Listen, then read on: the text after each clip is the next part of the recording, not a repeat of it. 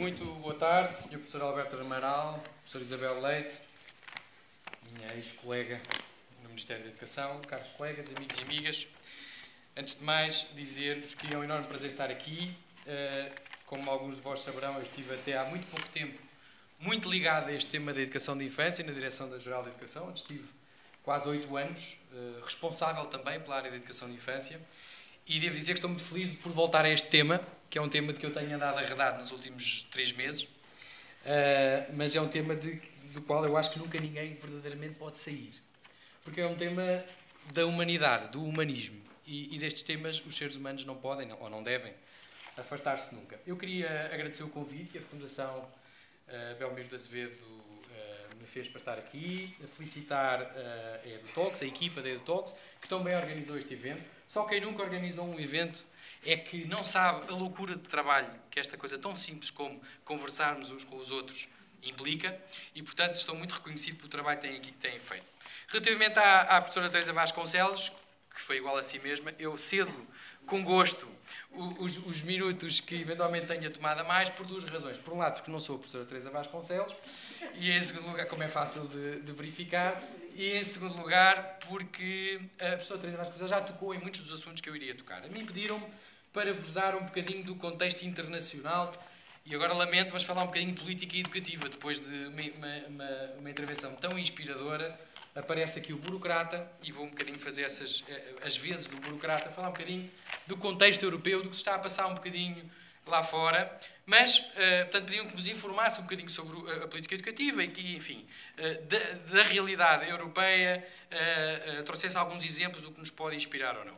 Eu, como bom socioconstrutivista que sou, não vos vou ensinar coisa nenhuma, nem vos vou trazer informação nenhuma a que vocês não consigam chegar por vocês próprios. Vou apenas mostrar algumas das coisas que li para esta conversa que aqui, trago, que aqui te, tenho convosco e o que é que aquelas leituras me dizem. Depois cada um fará, fará o seu caminho e podemos voltar a falar às vezes forem necessários.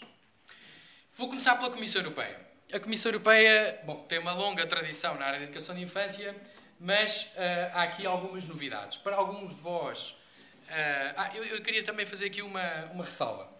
Eu, a linha A, não sou educador de infância, sou psicóloga, a minha formação é na área da psicologia e vou falar mais para a frente nessa qualidade.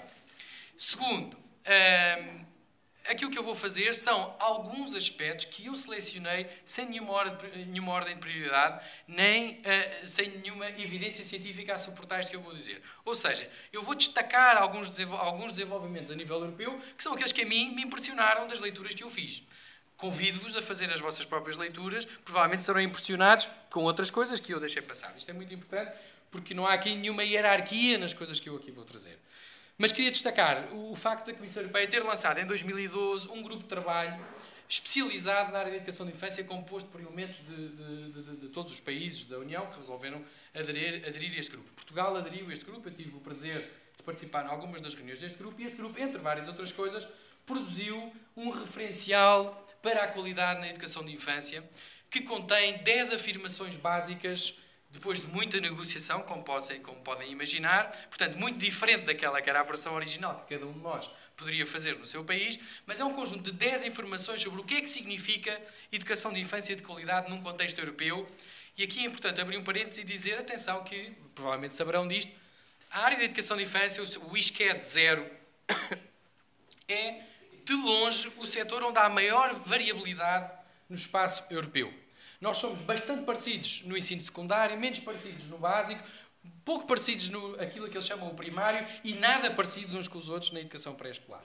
Isto responde um bocadinho ao mandato uh, uh, que a professora Teresa Vasconcelos nos, nos deixou da adaptação ao real do real. É? A educação de infância é tão boa quanto for capaz de responder à realidade local. E, de facto, os sistemas educativos europeus são muito, muito, muito diferentes e, portanto, é sempre muito difícil fazer generalizações sobre o que se passa na Europa. Não há a Europa em várias dimensões, infelizmente, mas claramente no caso da educação de infância não há uma Europa, de longe. Mas, dizia eu, a, a, a Comissão lançou este, este referencial que eu vos convido a ver. Ele está disponível no site da Direção-Geral de Educação e também disponível uh, no site da Comissão Europeia. E, portanto, no último ano, desenvolvimentos recentes É engraçado que a Comissão Europeia, quando lança uma comunicação aos Estados-membros sobre a identidade europeia, coloca na base da identidade europeia a educação de infância de alta qualidade. Isto é muito importante. Não foi muito badalado no nosso meio uh, das ciências da educação, isto passou um bocadinho despercebido, mas está lá claríssimo. A base da construção da identidade europeia passa não só, mas também por uma educação de infância de elevada qualidade. Isto é afirmado de forma categórica pela Comissão Europeia. E, novamente, no mesmo ano, também em 2017, o Conselho emitiu uma conclusão sobre a, a excelência na, na educação e o desenvolvimento escolar e novamente realça o papel que a educação de infância tem, não só no bem-estar, mas também na, na criação de, de, de, condições para a aprendizagem ao longo de toda a vida. Novamente, em 2017, uma comunicação, também da comunicação, sobre o balanço entre a vida familiar e a vida profissional. Enfim, esta já é uma abordagem mais tradicional da educação de infância, vista como uma ferramenta para a promoção da participação laboral, concretamente das mulheres, que em muitos países da Europa é muito diferente da nossa, é muito mais baixa do que cá. Nós, tradicionalmente, temos uma participação muito mais alta. E, por fim, isto é muito importante, ainda não saiu, vai sair, isto é uma novidade, a Comissão Europeia vai emitir uma recomendação sobre qualidade na educação de infância. Isto, para quem está menos familiarizado com a, com a Comissão Europeia e com a forma como funcionam as, eh, as, instituições, isto é, quanto a mim, um avanço enorme. Pode-se concordar ou não com o conteúdo daquela recomendação, mas que a Comissão tenha decidido recomendar aos, aos, aos Estados-membros a linha A para se concentrarem num determinado setor, a linha B para dar orientações muito concretas sobre o que é que pode ser feito nesse setor para aumentar a qualidade, para mim, que sou um, um, um enfim, alguém que segue com muita atenção este tema e que o estuda, é um avanço enorme. Isto não é, por favor, compreendam que não é fácil para uma organização como a Comissão Europeia ir tão longe como está disposta a ir no caso da educação de infância. Não o fez em muitas áreas, quer dizer, normalizou a fruta, normalizou também tudo e mais alguma coisa, mas no que diz respeito à educação, normalizou muito pouco, porque há uma linha vermelha muito claramente marcada. E eu diria que a Comissão Europeia, pela primeira vez, está a pôr o pé em cima da linha vermelha, na minha opinião, parece-me que o faz bem. Porquê? Porque o tema não é nem o financiamento, nem os outcomes à saída da educação pré-escolar. É a qualidade processual. Se lerem este referencial de qualidade, é um referencial maioritariamente orientado para a qualidade. Eu, de qualquer maneira, já vou uh, rapidamente falar um bocadinho sobre ele. Depois, vamos olhar para o CDE, outra organização que tem assumido um papel cada vez mais importante no debate sobre a educação de infância. Já foi aqui citado o relatório o Starting Strong, que já vai na sua quinta edição. Este relatório, basicamente, recolhe dados em todos os países e, e, procura identificar alguns daqueles que são aquilo que eles chamam os policy levers, que são os, os mecanismos para a promoção da qualidade nesta área. É um, é um relatório que eu, eu não diria que se lê de fio a pavio, mas tenha uma grande insónia, mas é um relatório que vale a pena voltar, porque está muito bem estruturado, está muito segmentado, podem tomar em pequenas doses, como o óleo de fígado de bacalhau, faz bem a toda a gente. Também o que, é que se, o que é que se vai passar em termos de desenvolvimento? Isto são notícias fresquinhas, estas da OCDE. Uh, eh, o que é que vai ser a, OCDE, a, agenda da OCDE para os próximos dois anos? Uh, vai lançar um relatório ainda este ano sobre os mecanismos para a qualidade na educação de infância. Uh, vai lançar o Education at a Glance, como sabem, é um relatório anual, mas vai ter novos indicadores sobre a educação de infância. A OCDE tipicamente ligava muito a, a questões de financiamento e a questões de acesso e a taxas de participação. A OCDE está propõe-se, vamos ver o que é que diz o relatório, mas propõe-se ir muito mais longe, ou um bocadinho mais longe, e quer entrar um bocadinho, ou quer ir para além dos, dos fatores de qualidade estrutural, instalações, rácios, financiamento, quer ir um bocadinho para além, quer ir aos indicadores de natureza mais processual. Temos o, o TALIS, para aqueles que estão menos familiarizados, é um inquérito europeu, europeu não, é um inquérito da OCDE, eh, sobre o, o processo de ensino e aprendizagem, olha, quer para o lado dos professores e dos educadores, quer para o lado dos alunos, e tem uma componente de educação de infância. Vai sair também em 2019 o primeiro volume daquilo que será o Starting Strong 6. E este primeiro volume, especificamente sobre a qualidade da aprendizagem e o bem-estar. Eu já vou contextualizar o que é que se está a passar sobre o bem-estar. Há aqui uma anedota para contar. Um, depois, em 2020, um outro relatório uh, sobre os recursos humanos, sobre vocês, Uh, e sobre o funcionamento das organizações. Estava aqui há pouco o presidente da APEI a dizer isto só muda quando as organizações entenderem mudar, e de facto há, há muita investigação que suporta este papel preponderante uh, das organizações. Depois, em 2020, um relatório novamente sobre a qualidade e os recursos humanos. Uh, outro sobre a qualidade processual, também em 2020, e depois, em 2020, vai sair também um relatório para o qual estou muito curioso, uh, e que é o relatório daquilo que na, na, na, imprensa se veio a designar o Baby PISA. Devem ter ouvido falar, há bem de certeza, porque até esteve muito envolvida no debate, mas eu não sei se sabem, uh, um conjunto pequeno de países da OCDE entendeu que aquilo que fazemos aos 15 anos com, o estudo PISA, aquilo que fazemos aos 10 anos com o PIRLS, pode e deve ser replicado aos 5 anos de idade à saída da educação pré-escolar. Como calculam, não foram muitos países que entraram neste estudo e a polémica foi tal que o estudo que se chamava Learning uh, in Early Childhood, portanto, era a avaliação da aprendizagem à saída da educação pré-escolar, transformou-se no Early Learning e Child Well-being. Portanto, avalia também o bem-estar. E, de facto, eu tive tanta curiosidade que fui lá com uma colega minha que aqui está, Liliana Marques, da Direção-Geral de Educação, nós fomos lá ver o que era isto do well-being. E então, basicamente, o, o, minha opinião, vale o que vale, o que está a passar é que, como a opinião pública dos três países da OCDE, atenção, a OCDE tem dezenas de países envolvidos, e há poucos estudos da OCDE que tenham menos de 20. Mas a opinião pública interna nestes países foi de tal forma, reagiu de tal forma contra este estudo, que tiveram que acrescentar um módulo em que basicamente perguntavam isto, nós também já perguntámos às crianças, que é, gostas dos teus anos de infância, eh, gostas de brincar, eh, daste bem com os teus colegas, daste bem com o teu educador ou com a tua educadora. No fundo, eh, eu diria que é uma fuga para a frente, e eu estou muito curioso para ver este estudo e espero sinceramente que não se repita, porque, porque não acrescenta valor nenhum e porque é muito discutível o que é que se avalia com testes num tablet aos 5 anos para crianças de, de, destas idades. Por fim, eh, uma outra agência, a agência Euridis, que é uma agência que pertence à União Europeia, provavelmente conhecerão, eh, publica anualmente alguma, publica um relatório com dados mais eh, factuais, mais, mais analíticos sobre a educação de infância. Para 2019, o relatório para 2019 vai tocar cinco grandes áreas. A área da acessibilidade, que já foi aqui referida, a área dos recursos humanos, da, força de trabalho, traduzindo diretamente, a área das orientações curriculares, a área da monitorização e avaliação e a área da governança e do financiamento. E eu vou precisamente, em cada uma destas áreas, falar-vos sobre dois aspectos. Um, o que é que eu acho que Portugal poderia aprender com outros uh, uh, países, seus parceiros no espaço europeu, e por outro lado, o que é que eu acho que outros países europeus poderiam aprender com aquilo que é a nossa realidade em Portugal. Foi este também um bocadinho o pedido que me fizeram. Então, o que é que nós podemos uh, aprender?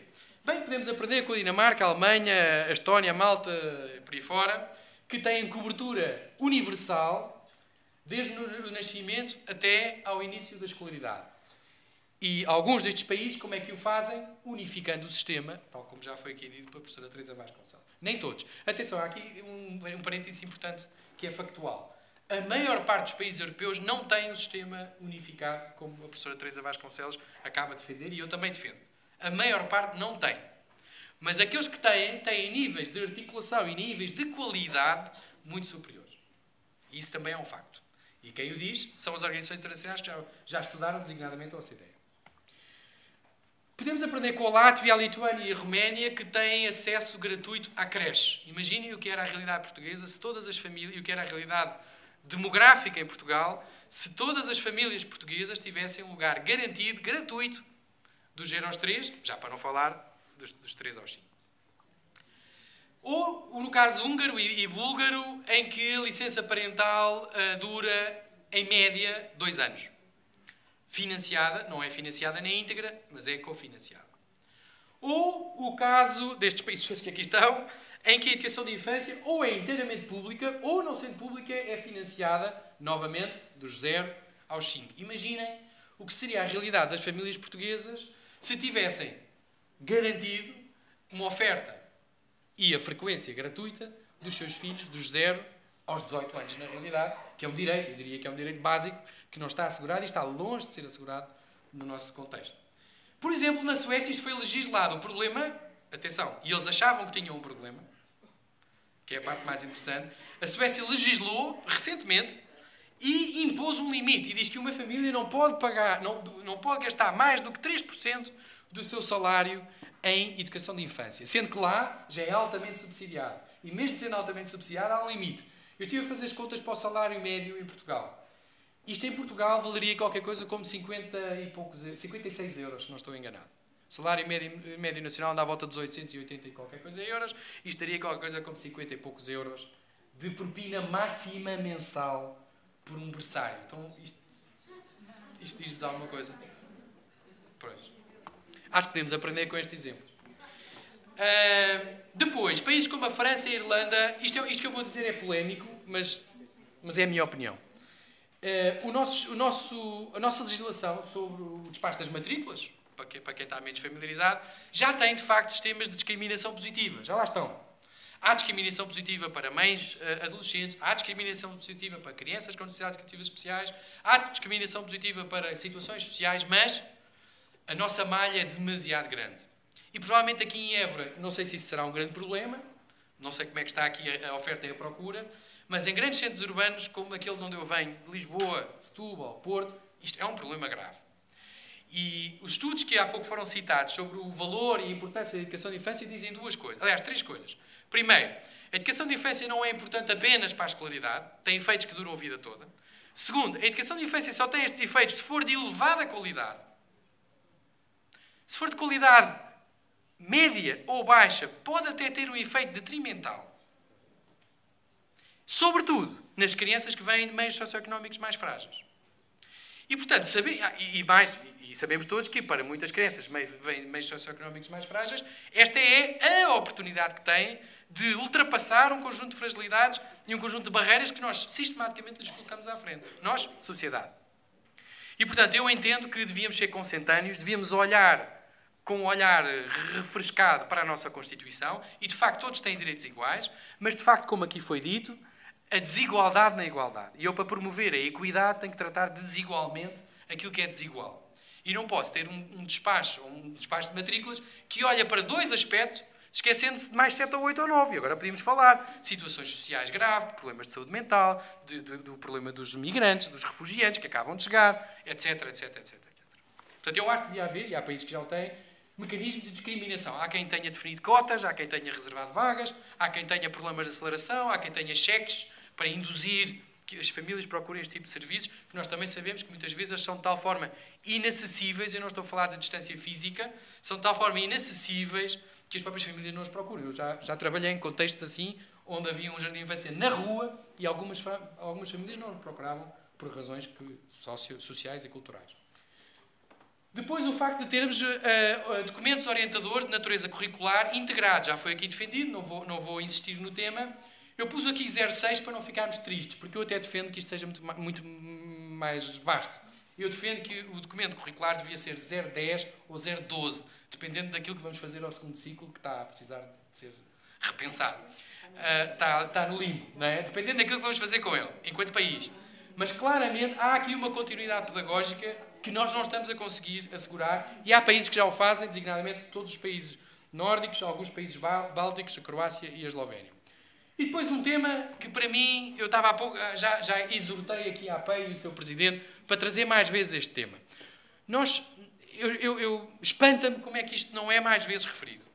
Portugal tem dos mais elevados rácios adulto qualificado, adulto qualificado, criança. Nós, num estudo que fizemos no Ministério em 2015, concluímos que há um conjunto importante de horas do dia em que o educador de infância está sozinho na sala com as suas crianças, seja no público, seja no privado. Ora, um rácio de um adulto para 25 crianças, com 3 anos ou com 4 anos. Vamos lá ver. Aqui. Eu, eu espanta-me como é que este tema não, não aparece mais vezes. E mais me espanta, com o maior dever de lealdade que tenho e de solidariedade também tenho com os meus colegas que ainda estão no Ministério da Educação, eu não percebo como é que nós começamos a baixar o número de alunos por turma pelo fim. Não consigo perceber. Porque há evidência a, a suportar isto, não é? Esta é a minha opinião. É que eu não, não percebo depois de ler. E lendo, não continuo a não perceber.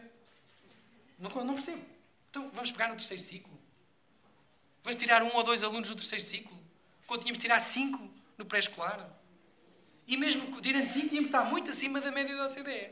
E agora dir-me-ão, pois está bem, mas o número médio não são 25. De facto, nas zonas do interior há jardins de infância com, com 5 crianças e 6 e 7. Ótimo, ainda bem para elas, em alguns casos, depois há aqui o problema da interação social. Mas em muitos centros urbanos estão claramente no limite ou até acima do limite. Nós fizemos 25 estudos de caso com a Universidade do Porto em 2015 e encontramos vários casos acima, acima do limite. Legal. Depois, a formação de auxiliares. É um tema que me preocupa muito. Eu há pouco falei em adultos qualificados. Atenção, adultos qualificados. Porque não é a mesma coisa contar cabeças e dizer quantos adultos existem aí no centro? X. Quantas crianças aí estão? Muito bem. Dividendo sobre divisor dá um rácio. O rácio é ótimo. Esta é a maneira do Banco Central Europeu fazer contas. E o FMI fazer contas, que também já passei muito por isso, e estes números muito agregados às vezes enganam. Portugal, por exemplo, no, no tempo da Troika, tínhamos um problema difícil de negociação, que era dividir todos os professores que existem no país por todos os alunos que existem no país, dava um rácio baixíssimo. E depois era difícil explicar aos senhores da Troika que aquele rácio inclui uma data de pessoas que não estão na sala. De facto, na sala, na sala temos rácios elevadíssimos. E, portanto, o tema da formação inicial e contínua dos educadores em geral, mas também destes auxiliares. Há países que têm regulamentação muito apertada. Ou seja, para ser auxiliar num jardim de infância ou numa creche, há formação de nível 3, leia-se secundário, de nível 4, leia-se profissional, mas especializada. Não é sobre tudo e mais alguma coisa. É sobre 06. E isto, quanto a mim, faz toda a diferença. Terceiro, uh, podemos aprender, parece-me, isto já foi também aqui dito, vou acelerar esta parte, sobre autoavaliação e referenciais de qualidade. Portugal não tem um referencial de qualidade. É discutível se deve haver um ou se devem existir vários. A professora Associação FOV, há pouco falávamos sobre isso. É discutível. Eu acho que nós, nós, enquanto país, devíamos ter uma afirmação clara que os pais, não é para nós profissionais, que os pais consigam perceber que a comunidade, que as pessoas que procuram o jardim de infância consigam perceber o que é que é isso da qualidade. É o quê? É a altura da ficha ao solo? É, é, o número de livros na prateleira? É o quê? Nós temos de ser capazes de comunicar isto. E enquanto não o fizermos, continuaremos a falar uns para os outros por mais décadas. Depois, uh, penso que podemos aprender muito sobre modelos de entrega, de delivery. Nós temos um sistema, de, uh, uma oferta de educação de infância muito padronizada, muito estereotipada. É das nove, ou o que for, às três e meia, ou às quatro e meia, assim, não, não interessa. Ora, as famílias já não são como eram há, há, há 30 anos, quando esta lei de bases foi escrita. O emprego já não é como, como era quando a lei quadro foi escrita. E as famílias têm hoje necessidades que não tinham. E têm, e têm uh, necessidades de respostas que não existem. E há muitos países que têm respostas muito mais flexíveis, muito mais ajustadas, que passam também por creches familiares, que passam também por playgroups, como, como existem, começam agora a existir cá, que respondem a necessidades específicas que, que, se enquadram no âmbito da educação e do cuidado na infância, mas não são típicas e tradicionais e formais como nós temos. E esse número é crescente. Sobretudo nas zonas que, em que o tecido económico é mais volátil. Estou a pensar onde há grandes plataformas logísticas, ao pé de aeroportos, ao pé de, de, de empresas que funcionam por turnos, etc, etc, etc. Por fim, uh, acho que podemos aprender com os nossos parceiros escandinavos sobre a percentagem do nosso produto interno bruto que é investido nos 0 aos 6 anos. Nós estamos com qualquer coisa como 0,65%, a média na OCDE anda à volta de 1,3%, portanto estamos a metade do caminho, e os nossos amigos escandinavos vão nos 2, qualquer coisa, portanto estão 5 vezes acima de nós. E dentro do investimento há aqui um outro tema que eu há pouco estava aqui a provocar o, o, o Presidente da APEI, que é um problema de justiça intergeracional. Vamos ver quanto é que este país gasta dos 0 aos 6 e vamos ver quanto é que este país gasta dos 65 aos 70. E vamos ver a enorme desproporção. Mas depois enchemos a boca a dizer não, e a justiça intergeracional, e o futuro das novas gerações. Pois é, mas quando chegar a altura de decidir como é que vamos gerir os nossos recursos, temos que cuidar de todos. Não é? E não podemos, enfim, ter um claro desvio do orçamento de Estado para uma para um segmento da população que eu respeito muitíssimo, como é óbvio, mas não pode. Tipicamente o decisor decide em função do eleitor. E as nossas crianças, infelizmente, não votam e quem vota nem sempre pensa nelas. O que é que podem aprender connosco? Primeiro, já foi aqui destacado, o facto de uh, a primeira garantia da qualidade é ter educadores de infância altamente qualificados. E nós, felizmente, temos-lo. E não, não nos podemos cansar de o repetir. Nós temos 100% dos nossos educadores com formação universitária e isso, de facto, é algo que não é comum na, na, na União Europeia. Está, começa agora a ser introduzido por vários países, mas há muitos países que mantêm. A Irlanda acaba de lançar um excelente referencial de qualidade e não integra esta questão da formação. Para terem uma ideia, na Irlanda não há qualificação mínima para se ser educação, educador de infância. Não há. Estranho. depois, já falei, acho que este está fora do sítio. Horários compatíveis com necessidades das famílias é o, que é, é o que nós podemos aprender com outros.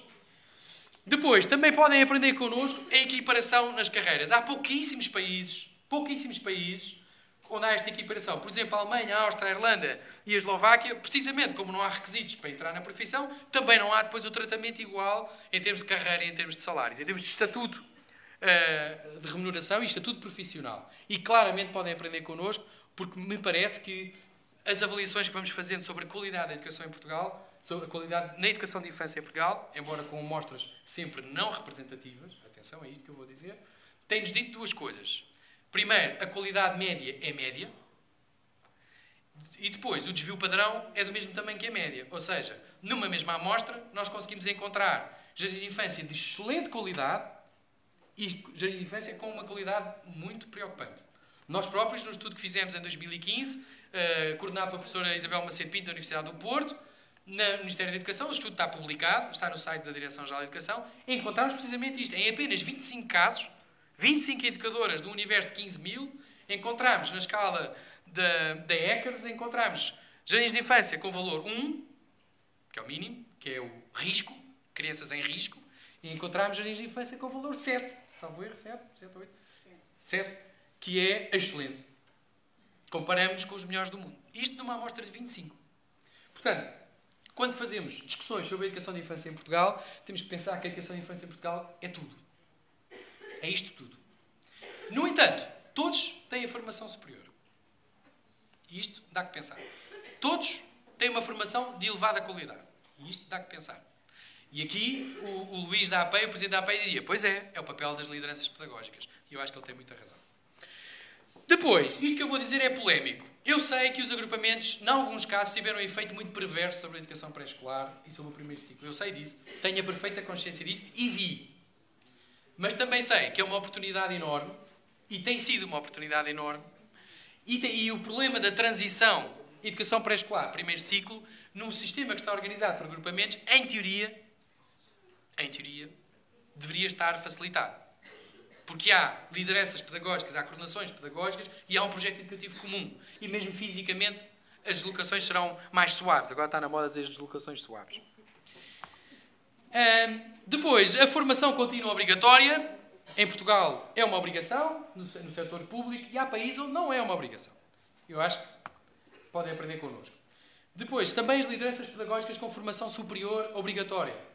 Como sabem, em Portugal, para ser coordenador de um estabelecimento de educação pré-escolar, público ou privado, há requisitos do ponto de vista da formação. Há países onde isto não é sequer um tema, nem sequer está na agenda e, provavelmente, esses países não têm razões para se preocupar. Mas eu acho muito bem que nós, que nós definamos à partida que, para ser líder de uma equipa educativa, tem que se saber de educação. Há uma exceção para a área social também. Há algumas áreas da forma, das áreas sociais que, têm, têm, que podem aceder também a esta, esta, esta função.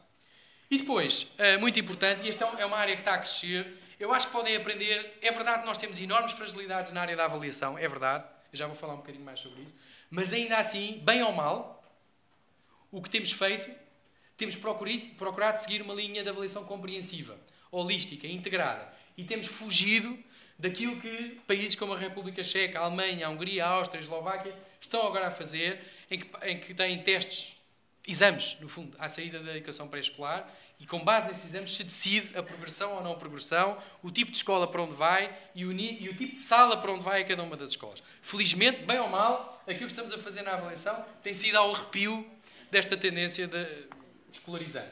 E por fim, last but not least, está aqui a professora, a professora Isabel, está aqui também a Liliana, são ambas autoras das OCEP.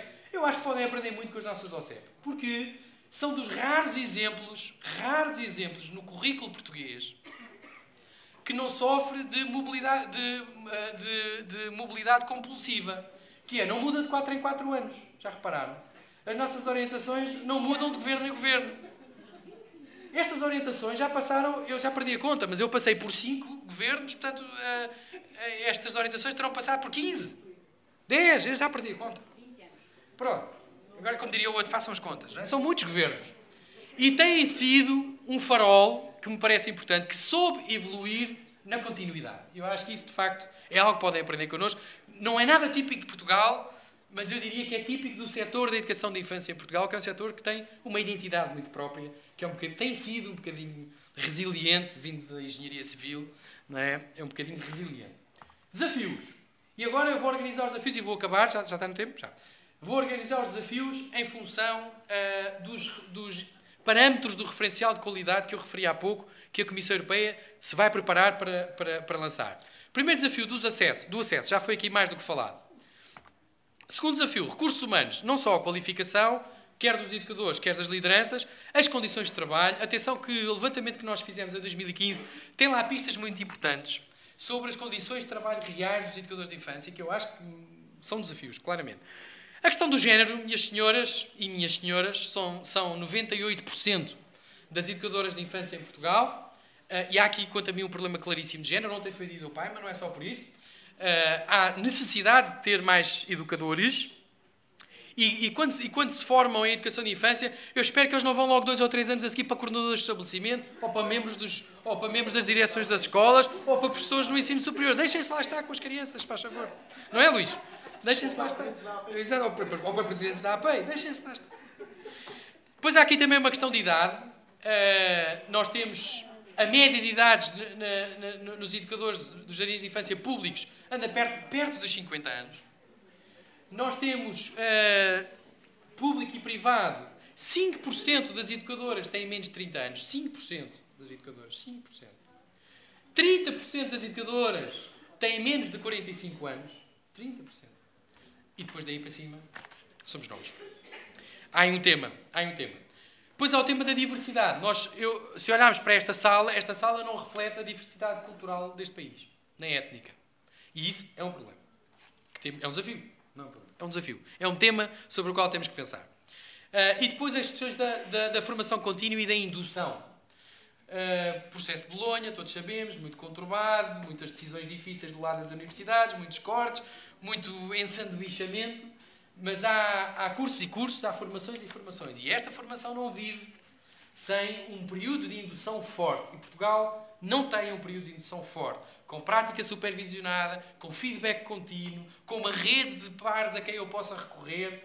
Não, enfim, é um desafio, é um, é um tema, pode ser que a Associação Foca se queira falar nisso, é um tema que eu acho que merece atenção.